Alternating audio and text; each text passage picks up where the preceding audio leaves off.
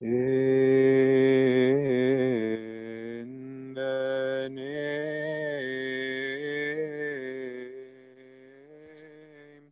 of the Trinity.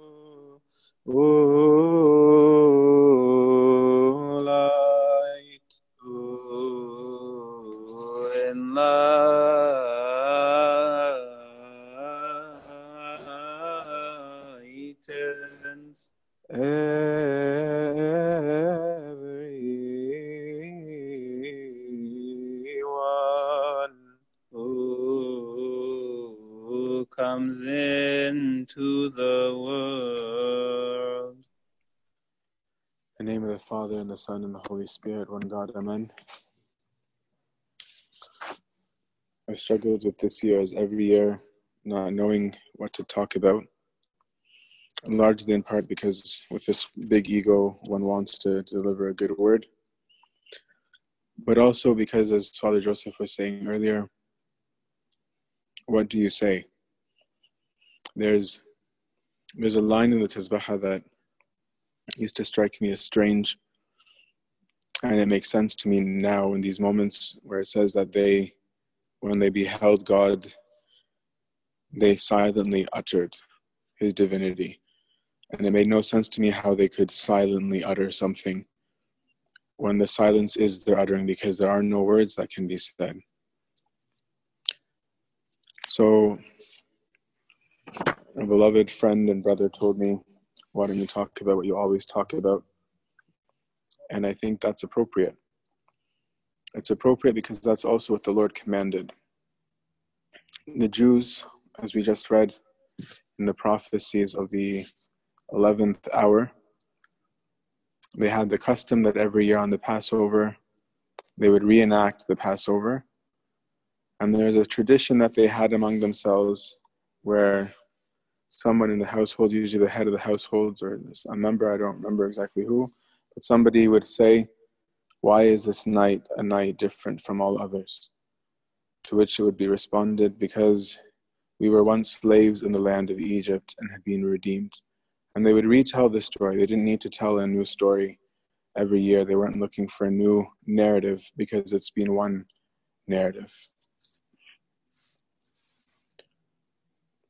In the beginning was love, and love fashioned for himself his bride, his spouse. And the Father was pleased to give the spouse to his Son. He endowed the betrothed, us humans, with everything. She was perfect, and the whole people were the spouse of the Son. But the people rejected their existence. And the Lord didn't want his betrothed to be forced into the marriage. This is the zooming out, so that we can just revisit the zooming out so that we can arrive at the zooming in of this day. The bridegroom's enemy, the accuser, Satan, that's what his name means, abused the innocence of the betrothed. He played their ignorance to his advantage, convincing the betrothed that the real deceiver was the groom. He stole from the betrothed their birthright. He had them tarnish the image and likeness that they had received. He helped them corrupt it. He had made them damage themselves. He taught them to damage themselves or gave them the idea to damage themselves. And because the betrothed is created, she's corruptible. She's corruptible, corruptible because she's made. We can't just be. We're, we're, we're, we're in the world of becoming. God is in the world of what is. Their just being was meant to be exactly like the groom's was. But the betrothed rejected the son and his father. She rejected the indwelling of the Spirit. Yes, she was ignorant and she didn't understand completely what she was doing, but she had rejected the home of the beloved. She had turned her back on paradise. She turned her back on the kingdom of heaven because she didn't believe the word. The accuser asked her, Do you really think this? Do you really think that the word of God is true? And Eve responded, saying, No, she didn't. And then Adam, in likewise, returned the same answer. So the betrothed chose enmity with the bridegroom, but the bridegroom didn't forsake her. The bridegroom was determined to marry his betrothed to win her over. He would help her even when she had rejected him. He accompanied them, respecting the distance they wanted to keep and still trying to woo them. He explained to them things they ought and ought not to do, and there were things that they remembered before their fall from grace. He told them he wanted the marriage still, that he hadn't given up on this marriage, that things would have to be fixed, because death and life, darkness and light are incompatible. But he was determined to fix that issue. But what they didn't understand was that they had contracted disease. And the disease was taking hold of them. And they are becoming captive to death. They are becoming prisoners of war to death. You see, the gift to the bridegroom that they didn't realize was immortality and incorruption. The wedding bank, the, wed- the wedding banquet, the wedding feast was intended to last forever. But the people, in choosing not to believe, in choosing to reject the bridegroom, chose the natural way, which is mortality, and they gave themselves to be prisoners of war. So, who was the tyrant? Well, there was two the accuser and death. The accuser, Satan, used death to his advantage. Because unless the souls were of the betrothed were healed, they would not be able to enter the bridegroom's chambers. Until they were fixed, they could not enter into the house. And so the devil uses to advantage because then all who fell under the realm of death fell to him. The disease took them over, and soon they started to behave with lunacy to the point where they almost went extinct. They were literally killing each other. The bridegroom intervened and tried to restart the life of the betrothed by working with a few people who were healthier. They were still diseased, mind you, but just that they weren't as diseased. But the betrothed still rejected health. They still rejected light, and the world became darker and darker and darker and darker with death. The betrothed became as a diseased person navigating through the dark. And as the whole people of God rejected the groom, the groom looked to find anybody who might be willing to be faithful to him that might be willing to commit to their marriage. And he looked and he beheld Abraham, and he saw in him a man who could be found to be faithful, a man who was willing to offer up his own son, if but the bridegroom told him to. Naturally, the bridegroom had no desire for the blood of his children or for the blood of his spouse. And he made a covenant with Abraham and said, If you are faithful to me, I will remain faithful to you, and I will heal you, and we will be married, and I will reconcile you to my Father and to the Holy Spirit, whom you have spurned. But I, I will engage on this rescue mission because it's I who made you and I who fashioned you. And Abraham brought forth seed. He brought forth Jacob, who had the 12 tribes. We know the story and we read the story of Joseph who finds himself in Egypt, and then the people of God are seemingly sold into slavery. And with a strong hand, with an outstretched arm, the lover of mankind, the bridegroom, rescues his people, slaying the Egyptians and their firstborn, leading them throughout the land of Egypt, parting the seas with a pillar of light by night and a cloud by day, guiding them He saved them from their land, he fed them in the wilderness, and yet the bridegroom's betrothed still rejected him. She made for herself images of gold, golden cow. She complained when God gave them food. She complained when God didn't give them food. She complained if God gave them water, and she complained if they thought God wasn't going to give them water. And yet the bridegroom remained faithful. And he understood that the reason for their growing in this was because they were diseased, that the darkness around them was growing immensely, and that they were not healthy. And so the Lord gave to them the law. He said, Here's how to navigate the dark that you live in. Here's how to live as if there was light. It also showed them what health was supposed to look like. The bridegroom didn't stop communicating with them, even though even though the betrothed had demanded a breakup, the bridegroom never chose not to rescue his, his betrothed. Then the people were taught to offer sacrifice. They didn't understand what this was a symbol of because it was still a work in progress. The Lord was going to enter into time to fix it. And He said, Here's your antidote, and here's your elixir, here's your medicine so that you can function until I rescue you, until I heal you by doing something that nobody, nobody in the heavens or the earth, other than the Holy Trinity, could have imagined that the Lord would have thought to do. But these remedies, these sacrifices, they were just that. They were just medicines. They weren't healing them, they were just keeping them functional. And he established for them teachers to help them to live healthy and to help provide for them light in the darkness that they were. That as long as they remained in the covenant, there would be a shining light through this ark of the covenant. There'd be a shining light of God on their place that they, at the very least, in all of the world, might be the ones who could see. And so he appointed for them judges to help them. But the people rejected the judges, as it says in the book of Judges and everyone did what was right in his own sight during those times.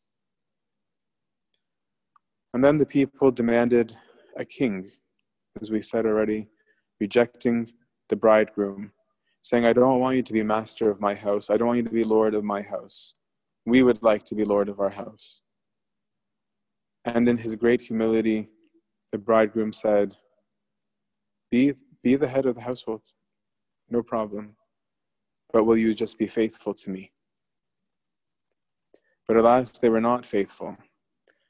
And they abused the light that they had, and they abused the medicines that they had. And they started to say that the medicines were things that they made. And they started to say that the medicines and the and and the light that they received were from other gods and from other lovers. And they started to proclaim that these were gifts from their other spouses. And in jealousy, holy jealousy, the bridegroom looked and heaved and sighed and said all the things that we've talked about this week at his bride, at his betrothed, the betrothed that deserved that deserved to be cut off. But he refused. He had sworn by himself that he would rescue his bride. And so the people went into exile. And the Lord, the bridegroom, was so sad to see his children in exile, to see them become more sick, that he redeemed them and returned them to their earthly home and allowed them to rebuild the temple that they had made and demanded him to live in. Those were his particular people. But we forget that the Gentiles were the people of God too. Forget that the bridegroom wanted to marry all of humanity. He didn't care to only marry a small group. He was hoping to the small group that he would reveal to the whole world his love. And so these other people of God went their own separate way too. They went into idolatry. They went into paganism. They went into all the different things that they did. And yet the Lord was coming to rescue all. His betrothed was living in darkness, separated from one another. They invented new grooms, they invented new meanings of life. None of them remained faithful to who they were. The groom, however, was still wanting his bride so badly, even when she would reject, even when all of them were romancing other men. He was determined to win her love. He knew that the reason for all their ignorance was this disease, and that this disease was a product of choice. But our groom had expressed his choice before the foundations of the earth. He expressed his choice, his love. That is what choice is.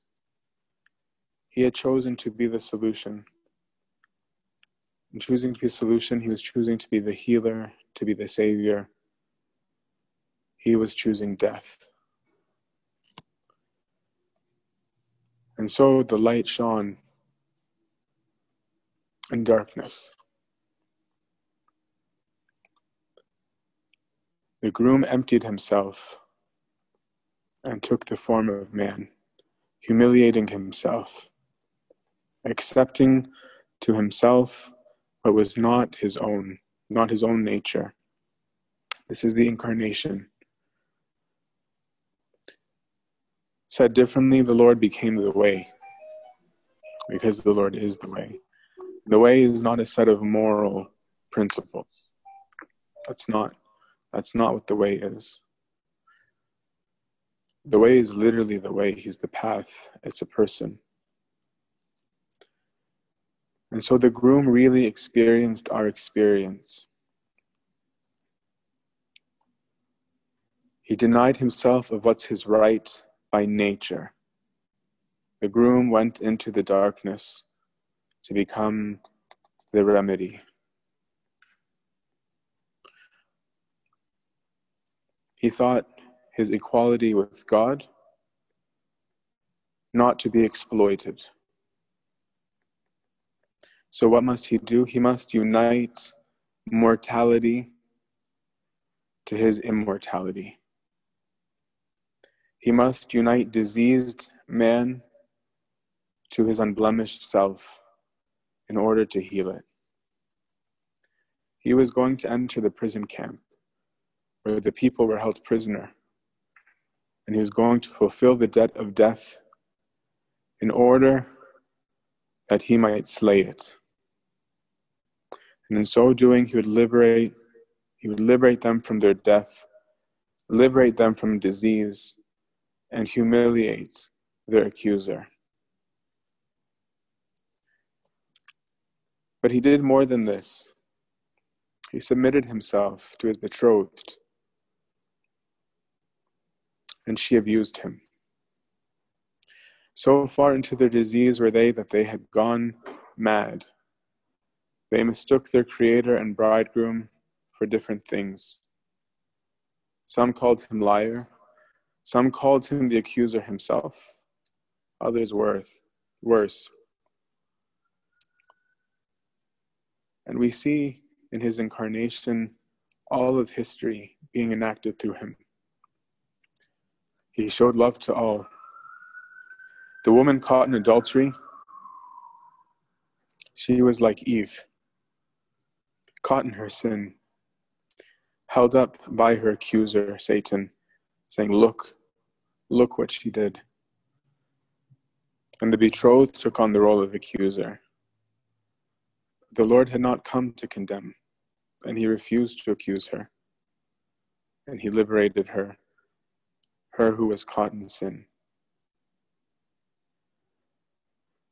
He was friends with the traders, the tax collectors, those who had forsaken in the views of their kinsmen their own people to serve the pagan enemies. But he didn't stop with that. He healed Romans he healed the Roman centurion's kid. He healed Samaritans. He entered into their camp and gave himself freely and declared himself openly. There is no place the betrothed wouldn't go, including hell, to rescue his bride. He was going to be the way for all.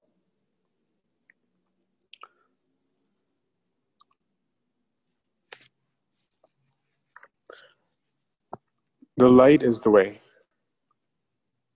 And why is he truth, as he told us last night? Because it's who he is.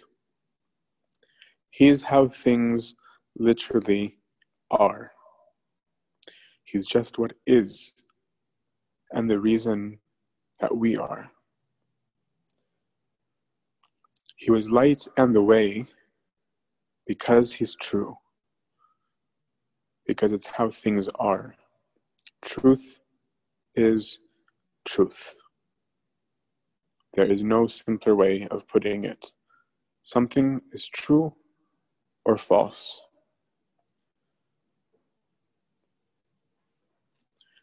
How did he become the way? Through humiliation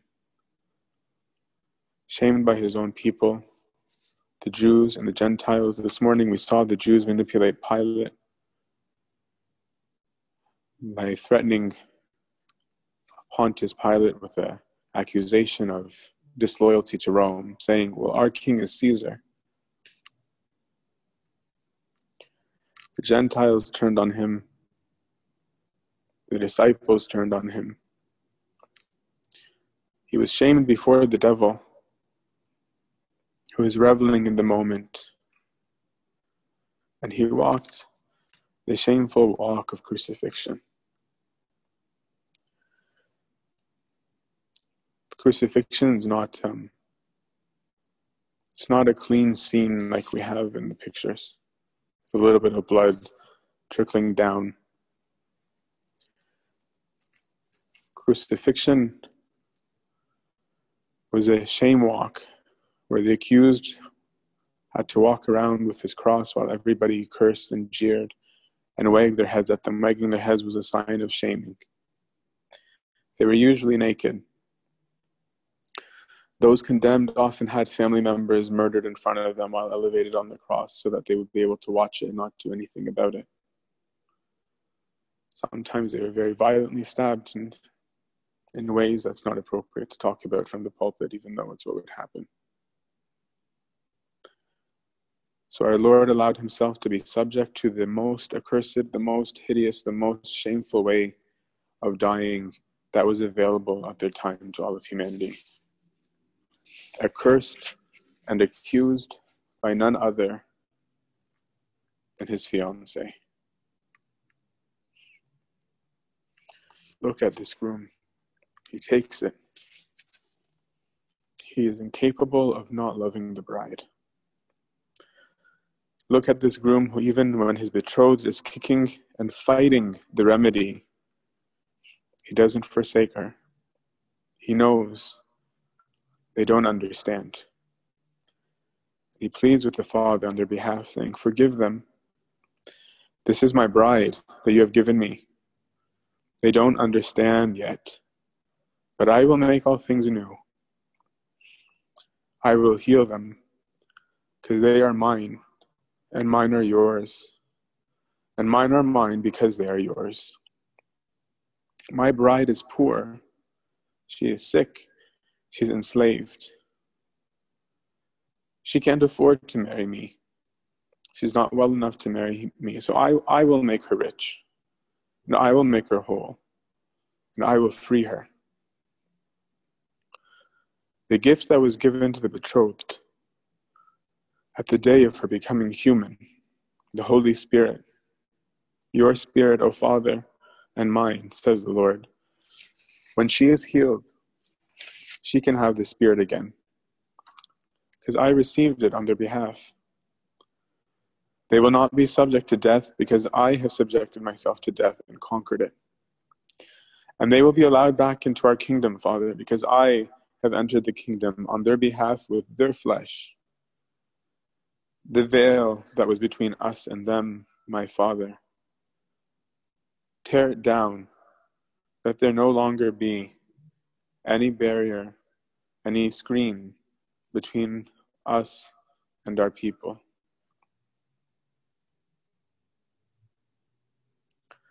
This is our groom.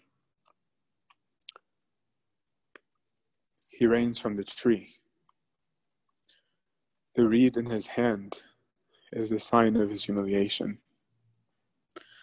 The crown on his head is the sign of his suffering. Because he is all love, he is all self emptying. His existence is freedom because he is able to choose. And he chose us. He chose us at the expense of his own life. He chose us and thus chose humiliation. What makes the love so real is that it was chosen, not forced. Nobody could take his life. He laid it down himself. And that's why his blood is life giving. Because it's his immortal, divine self united to his body. It's the gold on the ark of the Old Testament. The wood had no value until it was overlaid with gold. When the wood was overlaid with gold, it became beautiful. His blood is life giving because it is the blood of the Lord incarnate. God suffered because it was God's body. What a great mystery. How do you partake? How is this the way? You must first believe him. You must believe the bridegroom. We failed in the garden because we didn't believe him. When, this, when the accuser asked us, Do you believe? We said no. And that's why he pleaded with the disciples, Do you believe? That's why in his farewell speech he kept saying, Believe me, I ask you, believe me when I tell you that I am from the Father. He asks us to believe. Because if we believe, he said in his farewell speech, then he asks us to follow. He said, Where I'm going, you can't follow now, but you will follow me later. Where is the Lord to where we will follow? Watch and see. And this is what we watched and saw today. We must follow him into his death in order to emerge on the other side alive. We enter poor, diseased, enslaved, and we exit rich and whole and alive. This is crazy talk to most, but it's a, it's a historical reality. A man named Jesus really died and he really rose. Stop and think about that. Think about whether you can fathom that or not. And ask yourself do you believe? But our groom is saying, Follow me, my love, follow me. Follow me, and I will turn your darkness to light and your sorrows to joy. I will fight your fights. I will win your wars. I will heal you. Just please, I beg you, I've staked my life on this. I've given my life for this, for the whole world. Love me. Choose me.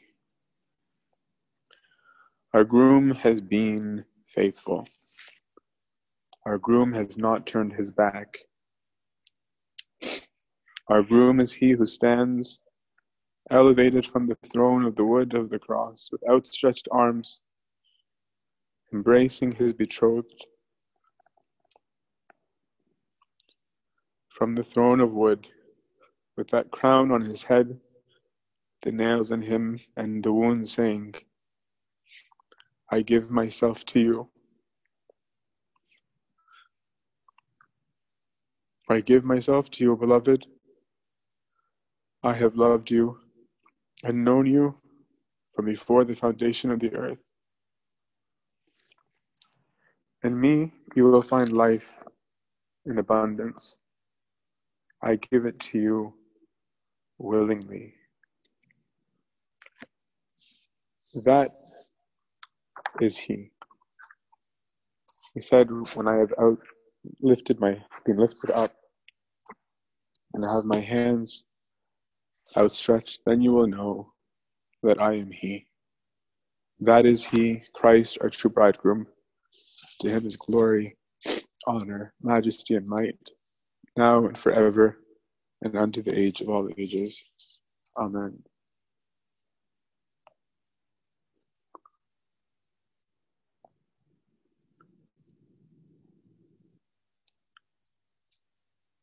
Christ our Savior.